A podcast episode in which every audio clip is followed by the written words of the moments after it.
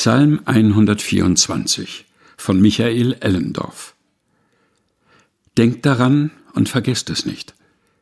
Wäre Gott nicht bei uns, würde er uns nicht beistehen, dann stünden sie gegen uns auf und verschlängen uns mit Haut und Haaren. Ströme von Wasser rissen uns mit und Wellen schlügen hoch über uns zusammen. Aber Gott reißt uns heraus und wirft uns ihnen nicht zum Fraß vor. Die Netze der Fänger sind zerrissen und wir sind frei wie ein Vogel. Denkt daran und vergesst es nicht. Gott steht uns bei. Ein Text frei nach Psalm 124 von Michael Ellendorf. Gelesen von Helga Heinold.